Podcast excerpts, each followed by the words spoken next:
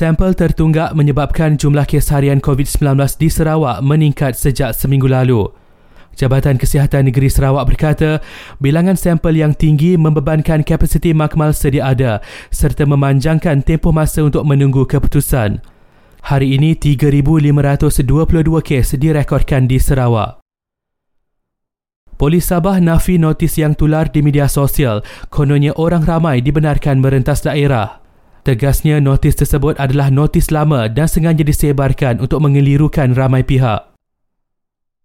Menteri Besar Terengganu Datuk Seri Dr. Ahmad Samsuri Mokhtar berkata, kira-kira 100 guru di negeri itu dikenal pasti menolak vaksinasi COVID-19 atas pelbagai alasan. Bagaimanapun mereka sedang dipujuk untuk menerima vaksin itu demi kebaikan bersama termasuk keluarga mereka dan murid-murid. Kerajaan Negeri Perak berkata hanya individu berusia 18 tahun ke atas sahaja dibenar mendapatkan suntikan vaksin secara walk-in di negeri itu. Pusat Darah Negara meminta individu yang sudah divaksin menangguhkan menderma darah selama tujuh hari selepas menerima dos pertama atau kedua. Akhir sekali Kementerian Pelancongan Seni dan Budaya berkata, ujian saringan COVID-19 tidak diwajibkan untuk pengunjung ke Langkawi.